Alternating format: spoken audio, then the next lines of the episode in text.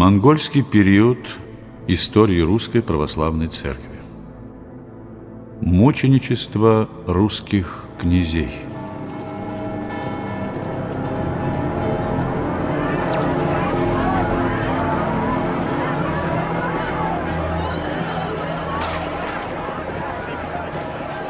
Пала иго монгольская на землю русскую, и покорилась ему Русь, восклицает летописец.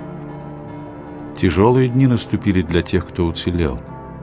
И в это страшное время проявляется вся любовь русского народа к Богу, верность Его церкви. Все прекрасное, что было раньше затоптано проявлением взаимной вражды, теперь явилось в чудном свете верности Богу и любви к людям не только у простого народа, но и у его князей.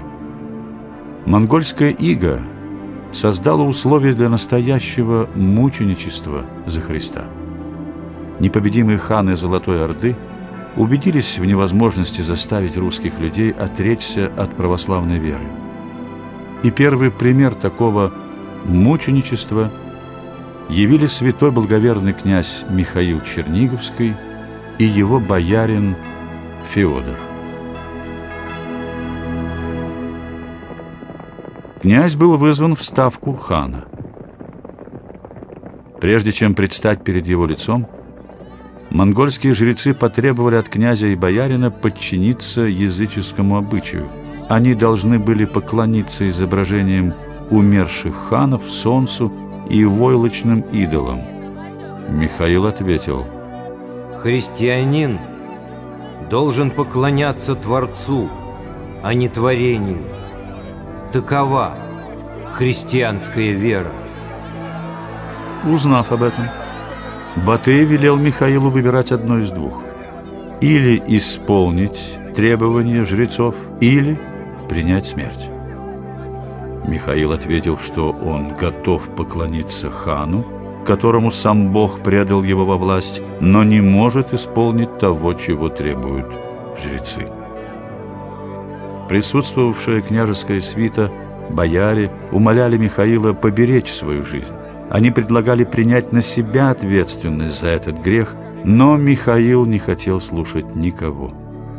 Он сбросил с плеч княжескую шубу и сказал, «Не погублю души моей! Прочь, слава тленного мира!» На сторону князя встал лишь его верный боярин Федор. Их схватили, начали бить палками, затем топтали ногами и, наконец, отсекли голову. Последние слова святого князя были «Я христианин».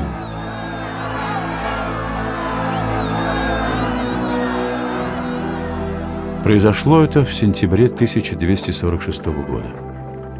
Их тела были привезены в Чернигов – а в XVI веке перенесены в Архангельский собор Московского Кремля. Князь Михаил и боярин Федор стали самыми почитаемыми святыми на Руси после Бориса и Глеба.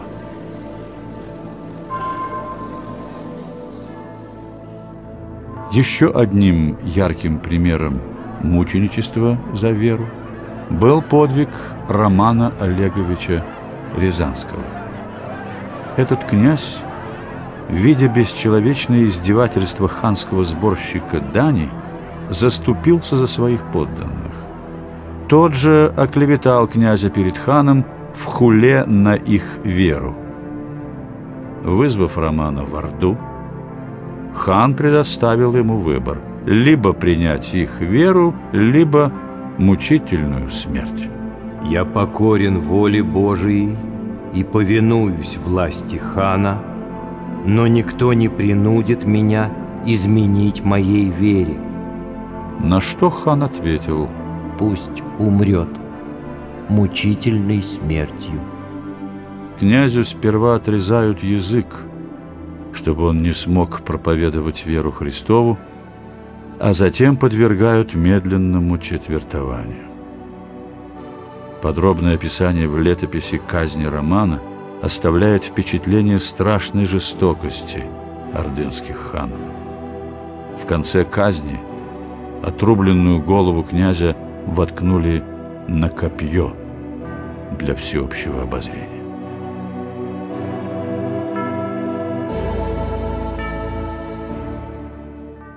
Как мученичество за веру стал восприниматься русскими людьми и ратный подвиг – смерть в бою.